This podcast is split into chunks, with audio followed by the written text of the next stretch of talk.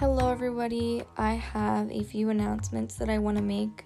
I've decided to come out with a mini series, but before I go into more depth of what this mini series is going to be about, I just wanted to let you guys know that I am planning to be more consistent with my posting. I hope that I can post at least one episode weekly, so expect a new episode coming out every week.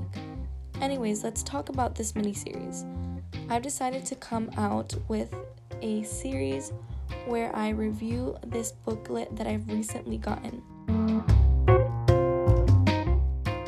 So, this booklet that I got is called First Steps for New Christians. It is by Paul Chappell and it's all about establishing biblical directions for new Christians. I'm hoping that we can just go over this book together and really see what it's all about.